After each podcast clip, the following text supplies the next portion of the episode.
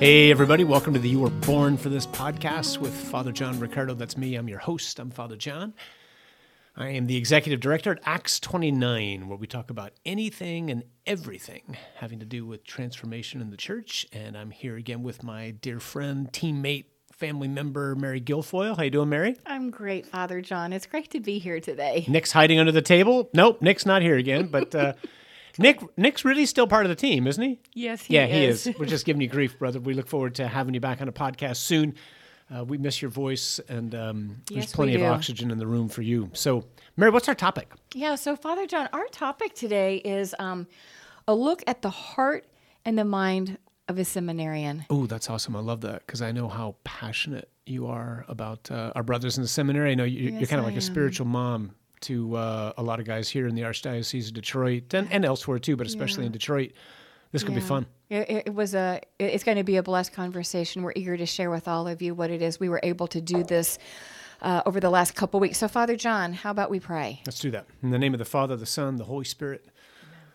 Father, as we continue our Lenten pilgrimage, uh, we look forward to the great celebration of uh, what you've accomplished for us in the life and the death and the resurrection of your Son. We pray in a very special way right now for our brothers who are in formation, who are soon to be standing at the altar celebrating the sacred mysteries, guiding and leading the flock uh, in the celebration of the sacraments, breaking open the Word of God, uh, accompanying them in all the different ways that you call a priest to do. Lord, we pray that all our brothers uh, would be refreshed even now with an outpouring of your Holy Spirit, that you would protect them from any and all discouragement, that you would remind them that you've created them to be alive now at this time with everything that's happening, that uh, they all play an essential role in the work that you have for the church in these days, so that those who do not yet know you, nor your Son Jesus, might come to know you. And we ask all this in Jesus' name. Amen. Amen. In the name of the Father, Son, Son, and the Holy, Holy Spirit. Spirit. So we talk often, Mary, about, uh, you know, we try to give people something like a glimpse behind the curtain, right, of Right, what's going do. on in the life of the priesthood. So oftentimes when we're out talking to the lay faithful in different parts of the country, we uh, we do a presentation, and part of it's just entitled "The Unspoken Crisis," where we kind of give them a a look behind the veil of what's going on in the priesthood. The spoken crisis is the sex abuse crisis, but uh, that's a small number of guys with devastating impacts, uh, as we both know pretty deeply. But the, the the real crisis is just what's going on in the life of the priest, right? Right, Father John. So um, we often talk about how when we when we travel around the country and we and we do work with priests, like we, uh, our desire is to pour into them. Yeah. And I think what happens so beautifully is then they in turn pour their hearts out to us. And they entrust some things to us that have allowed us a glimpse into their world and their heart and their struggles. And that's an extraordinary place to be. That's really holy ground. Yeah, and then we get we're you know without re- revealing you know who or when or where, uh, we're able to share that with people, uh, which helps the, the our brothers and sisters to pray for Right. uh, their brothers who are serving as priests. And so, in an analogous kind of way, what we want to do now is kind of give them a look at the heart and the mind of a seminarian. So. Um, we had a chance recently to be at a seminary and to have a little bit of time to spend. I think we spent about three hours, right, with about eight guys. We did. It was a joy. We had the privilege of being invited by one of the professors there, and I and I think um, I think she enjoyed it as much as as, as they did, as we did. Yeah, I think we enjoyed it more than they did. Yeah. but it was it was a great time, and so we were there, and uh, you know, kind of like what we do when we're with priests or when we're with lay people, we shared we we shared with them. Uh, what we call our three fundamental convictions, right? That you're you're not alive by chance right now. That uh, the world's crying and that the church is crying. And so, if the church is crying and she's supposed to be the means by which the world's cry can get answered, how does the church get Right. well? And we think the answer to that are the three essential principles. Reacquiring a biblical worldview, recognizing that it's not enough to be a staff, and that God is the architect. Yeah. So we shared Right. that with them. Right. Uh, and it was great. We had a great conversation, you know, like uh, really good dialogue and uh, good Q&A and some good challenges for us, I think, uh, as as we uh, as we wrapped up the day. But we've kind of gotten into the habit now. Uh, one of our friends who did some team building with us of doing this exercise before we even start, right? It's so helpful. It, it kind of allows us to get a pulse of where, you know, where everybody is. So it's a thinking feeling exercise, and it's more or less, I mean, some people process things on one side of the brain versus the other side of the brain, so the left and right side of the brain. So we, we tee it up by asking the guys, what are you thinking right now? And then what are you feeling right now? So it kind of gives us an idea of like what the Holy Spirit is doing in their hearts, and then we just try to capture that. Yeah, it's, it's actually a really great way to begin meetings. You know, when you're out with people, um, it just gives you a, a, sense of like what's the pulse of the people in the room, right? right? Like in real time, where are you, uh, the people who are here, um, so that I know who I'm talking with, right? So you're always up at the whiteboard. Mm-hmm boom. So, what are you thinking? Like, we just ask people really quick, what are you thinking and how are you feeling as you walk into this little presentation that Acts 29 is mm-hmm. here, right? So, boom, you put thinking up there, maybe even just put a T. So, what were some of the things that guys were thinking as we walked into the day? What's going on in the mind? in 2021 of a man who's soon to be ordained a priest and step out right. into the ugliness and the challenges of the culture in the church right now. Right. So these men clearly are thinking like there's a lot of work. There's a lot of work to do. And how are they going to accomplish the work that God's inviting them to do? Mm. And as you were just mentioning, you know, one of our fundamental convictions is that the church is crying. They acknowledge that the church is crying. And Even this was so beautiful. It, right? Even before we said it. And they maybe they listened to and our they, podcast. Perhaps. and and they're eager to answer yeah. that cry. Yeah. And and given all of that, they they were um, they were feeling excited and overwhelmed and concerned, and uh, a, a, little bit discouraged, and I'd say really feeling the weight of the great responsibility yeah, that they were I, going to be shouldering. I came away from just even that initial thinking, feeling exercise with. Um, just a lot of respect for the guys and a great sense of gratitude. Like these guys, they get it there was no illusion. Um, they weren't naive. Um, they're not in some you know ivory tower. They're not studying in a bubble. Right? Yeah, exactly. They uh, they have a they, they have a good pulse of what's going on in the church and in the world uh, and in the diocese that they come from. These guys came from a, a, fair number of dioceses, so that was kind of it was great to see that actually mm-hmm. they were mm-hmm. representative of four or five different dioceses, which was beautiful. So we broke open what we did right and then um, kind of went deep into those convictions and the essential principles and really began to share with them some of the things that we see right. in the lives of priests, mm-hmm. what we hear from the priests, you know. So then we did another thinking feeling. So after, I think we took like an hour and a half or something like that to present. Um, and we asked them again, so what are you thinking now? And how are you feeling now? And so what's in the minds and hearts of the guys now? Um, I, I think one word captured all of what they were thinking afterwards. They were actually, I think, relieved, Father John, that someone was talking about what they themselves, the brothers, are talking about themselves.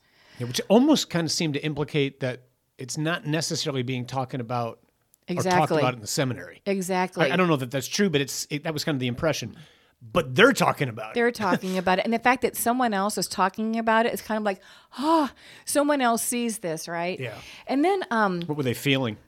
I think they were inspired. Um, some of the gentlemen said they were felt the, a privilege, right, stepping into all of this. They felt appropriately challenged and and they're grateful that there's a ministry. I thought this was so beautiful that there is a ministry out there, and I'm sure we're not the only one. There are some great apostolates out there that have a heart for priests, mm. but I think they appreciated there's some leaders out there who see the priest and appreciate what they're walking into. Yeah, in fact, when that guy said that, I immediately thought of the scene in The Chosen. Mm. Um, in fact, I mentioned that, and the guy's like, he's nodding his head, like, "Yes, I know exactly yeah. where you're going." And I'm yeah. like, "Remember that scene when Jesus says to Peter's wife, you know, I see you," and he's like, "Yes, that's exactly what this is like. You know, I just know somebody that's... sees me. Like, I'm not getting lost in all the craziness of what's going on. Someone's eyes are on me. They're aware of the fact that there's real difficult things going on, but it's okay."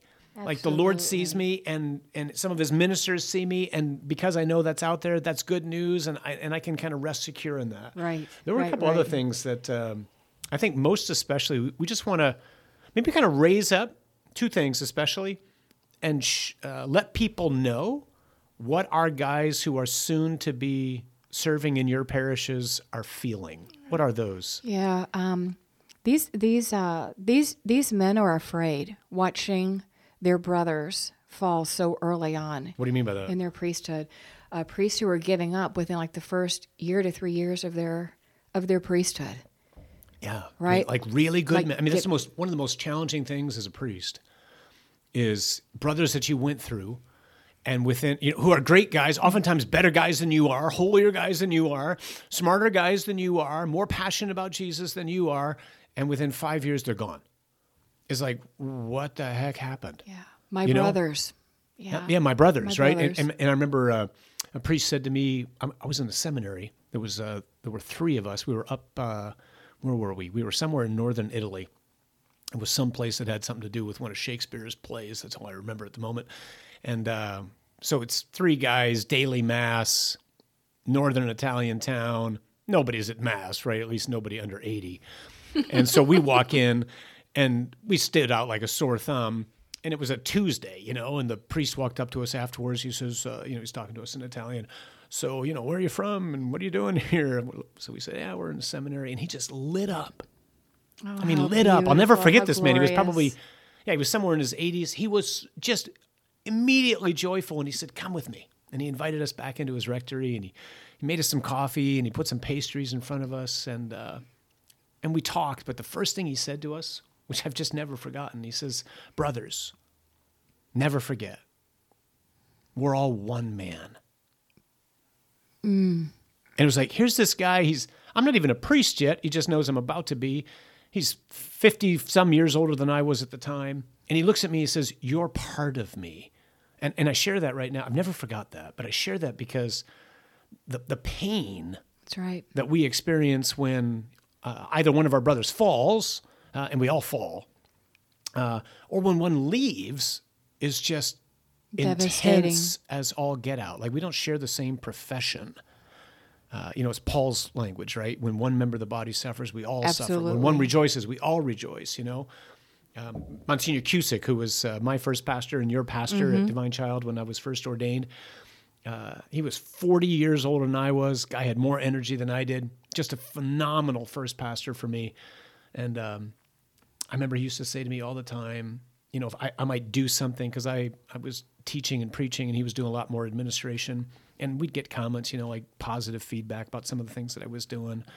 And he says, you know, you just need me to tell you that uh, whenever they compliment you, they compliment me. Because they're complimenting the priesthood. Right, because we And are one. We're all one you man. are one. So, long way of saying, That's beautiful. these guys are afraid Yeah. because they're seeing guys fall, and it's a good thing to be aware of. Wow, if they can leave, Mm-hmm. then Lord, keep me strong. You know, like help me to do everything that I need to do. Find good supports, get good habits, have good friends, whatever, so that what's happening to other guys won't happen to me. What, what was the other thing that they were feeling? I, I think this was uh, something that we could probably all relate to.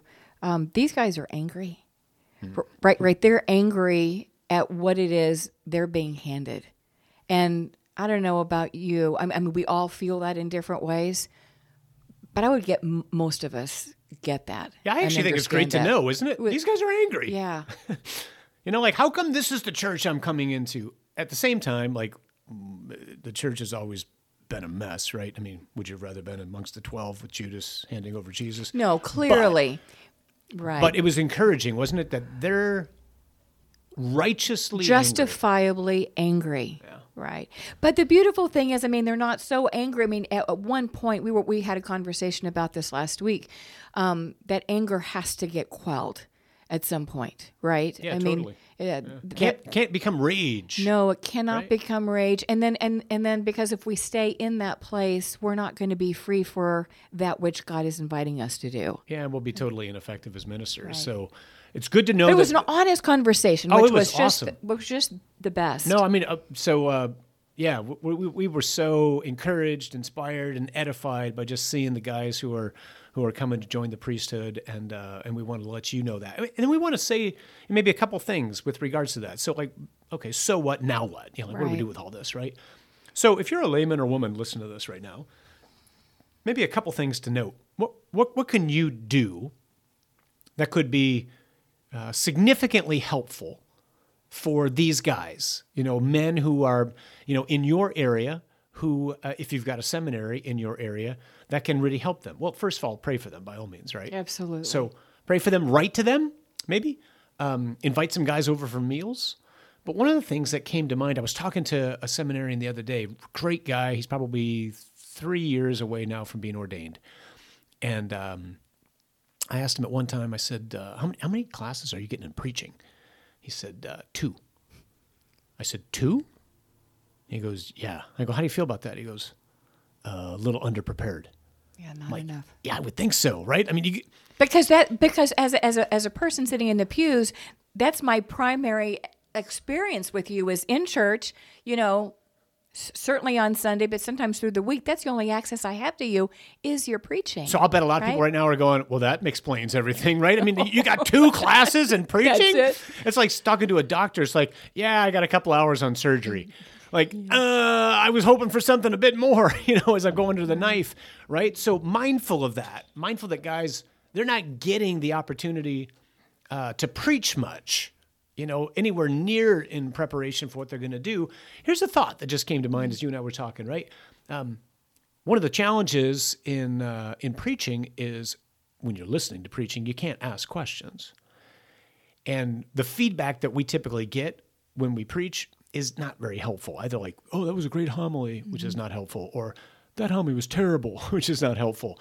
So one of the thoughts we had was uh, in, invite these guys over. Invite a guy over to your house. So say Stephen, you and Steve invite somebody over to your mm-hmm. house, and maybe you get six people and you just say, "Hey, you know, like I got so and so coming over, and he's he just wants to offer a little teaching this week, and you know, it's twenty minutes maybe, or it's, maybe it's a half hour, and he he wants to hone his craft, and so he's not preaching; he's really teaching." uh, but mindful that this is what he's going to do for a living, you know, in, in large part.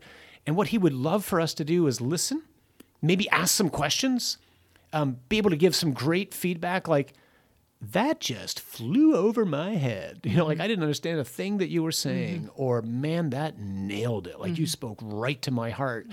And just give him like real time feedback where we can help, you know, get him out of church speak, out of heavy, intense theological language. So using all that theological background and all that scriptural background, but so as to really like make an impact in someone's life, huh? Right, just to get the feedback from the people that you're going to be preaching to every single week. Right? That's that would be a massive win, I would imagine. Just the practicing, and we can practice on our own all we want. Yeah. But oftentimes if I'm writing something and giving a talk or some of my other friends have done that, hey, what do you think about this? Right. Right? Did I did I make the mark? Did I hit the mark? Right? Yeah, what and am I missing? I don't know where I got it from, but I ask the when I'm teaching, I, I will ask the question a lot, and it's not rhetorical actually. Um, does this make sense to you? And you can't do that in a homily. You can't just, hey, does this make sense to everybody? And some guy in the back, no, doesn't. You know, but in this kind of setting, you can. You know, so you're teaching something. Does this make sense? No. And you know, one of the things that you've said before, Father John, is um, the people gathered for Sunday Mass are the most unique audience there is, Oh yeah. right? Because you have everyone from, um, we're all at different stages in our walk. With And some people Lord, aren't even right? walking, quite frankly. Right. Yeah. I mean, some people love Jesus. They've been walking with him for decades. Other people, it's like, Jesus is absolutely irrelevant. I have no idea why I'm here. I got dragged here by my mom. Right. right. I mean, that, that's the truth at church every Sunday. So for, for people in the pews, you know, who love uh, the church, love the priesthood, want to try to help our brothers, pray for them, um, consider writing to them, invite them over for a meal, but then think of having them come over and do almost like a practicum, you know? So something similar for our brothers who are in the seminary. We had a couple thoughts too, and one of them is um, find a way to start teaching now. It's going to be the thing you do over and over again, right? So, like, maybe call up five, six friends, turn turn the tables on what we just proposed, and say, "Hey, I want to teach. Maybe it's a Bible study. Maybe it's maybe it's something on sexuality. Maybe it's on whatever the topic might be, and I just want to teach it, and I want to get good at this, and I want to learn." Like how to do this well so that I can be impactful, right? Right. And it's bearing fruit all at the same time. Yeah, because it's not a practicum; right. it's real time. You're really opening up the Word of God. You're really praying together. You're really studying together. You're forming one another. So, yeah, that's a, that would be a win for everybody. Yeah, I would think so, huh? So start teaching. Another thing would be um, make it a point to listen to good preaching, right? Uh, unfortunately, there's not a lot out there, but But there is some. but there is some. Yeah, thanks be to God. I used to listen to Timothy Keller. I don't listen to any Catholics, but I used to listen to Tim Keller. Um, he's a uh, evangelical uh, Presbyterian in New York, and it- so most of his church is you know agnostic uh, or seekers, and I, I don't know anybody who's able to take an audience who's not even sure they believe in God and dive deeply into the Word of God with them as quickly as he can. He's remarkable. He's got a bizarre. Everybody's got a different style of preaching. His is just kind of crazy to me, but it man does it work. So I listen to him, and I read other people too. Um, so I mean, find a way to listen to you know good Catholic priests or good bishops or, or good preachers, I should say, or good Protestants, because it can be helpful just to see how people do this in a way that reaches you, and then try to like replicate what it, what it is that you can w- without becoming a clone. I don't want anybody to clone. I certainly don't want anybody to clone me, and I don't want to clone anybody else. We just start like grabbing out of the storehouse the new and the old, and then we meld it all into something that's personal and unique to us, right? Right. And then maybe even um, start send those homilies. Oh, so start writing homilies. Start uh, so so start Yeah. writing your homilies Oh, now, and then, and then send them to someone that you respect. Yeah, so break And that it- open real quick. So first of all, you got to write a homily, even though you're not preaching. So right? you have to Is that what you're saying? Right. So you have to pray. You know, pray through it. Write your homily. And So as if you are a As if priest you now, are and you're going to preach. absolutely Love that. That's a great idea. and then just send it to someone that you respect someone someone that you know who will read this and give you great feedback Yeah. and father john i know that there are men that send you their homilies on a regular basis Yeah, and I are have a few priests that do that. yeah I'm and i think that's do that. beautiful Yeah. So th- this is huge. I just want to make sure we get this. So even though you're not ordained yet, start writing homilies as if you're going to be preaching this coming weekend. Like get into the habit now of looking at the readings on Sunday, praying with them, and then writing out a homily. It could just be a short, you know, like two page homily by the end of the week so that you can get into the habit of this craft, right? This Mm-hmm. art, because it is an art and it's a charism. Right? Yes, it's both. is. It's an art and a charism. God gives the grace and start praying now like, Lord, anoint me and teach me how to preach mm. in such a way that I will be able, by your grace, to break open people's hearts so that they can come to know you. Like this, I'm amazed how many guys like, oh man, I got to come up with a homily. No, you get to bust open the Word of God for people and lead them into an encounter with Jesus, you know, and through Jesus to the Father mm. by the power of the Spirit. and the lord is going to speak to every priest's heart uniquely because you're you're unique men Absolutely. and the message that he wants to speak through you he's going to give uniquely to you And and I, I know for me anyway, as a as a priest, there is nothing I do that is more generative, more life giving than preaching. Because it's not about emptying my head of information. It's about f- leading you into a deeper encounter uh, with the Lord and, and and and sharing with you what He's doing with me as I'm meditating on His Word as well, which is alive and active and sharper than any two edged sword. Right? And just to just another thought came to me. I mean, um, those of us who are sitting in the pews, it's really clear if what a, a, a a priest is giving to us is the fruit of his prayer. I mean, that's so clear, and um, uh, it's easy to follow um, priests who pray because what they're giving to us is what the Father has given you in prayer, and you can tell. They didn't get it from like homily.com. No, probably not. Not even the premium site. It's like five ninety nine a month. No, but but but you can tell. Yeah, and, absolutely. And that's beautiful. Yeah, right? praise God. Yeah. Praise God. So let's let's do this. Now let's let's pray for an anointing of the Holy Spirit upon all those who break open the Word of God and on all those who are preparing for it. huh? I mean, there's a famine in the land. It's uh, just like in the Old Testament, and the famine is for the Word of God, right? Because revelation is healing. Always. But scripture is not always intelligible to everybody who's reading it. And so we need great preachers to break it open. So, brothers in the seminary, training, who are preparing to come join the front lines in ministry, guys, you were made for this moment. Like the Lord destined you to be alive right now, and we can't wait to have you at the altar. We can't wait to have you breaking open the scriptures for us. We can't wait to see the radiance of the life of Jesus shining through you in your words and your actions. We're praying for you. We love you. We support you. We're behind you. And most importantly, do not be afraid because God is with you. And you were born for this.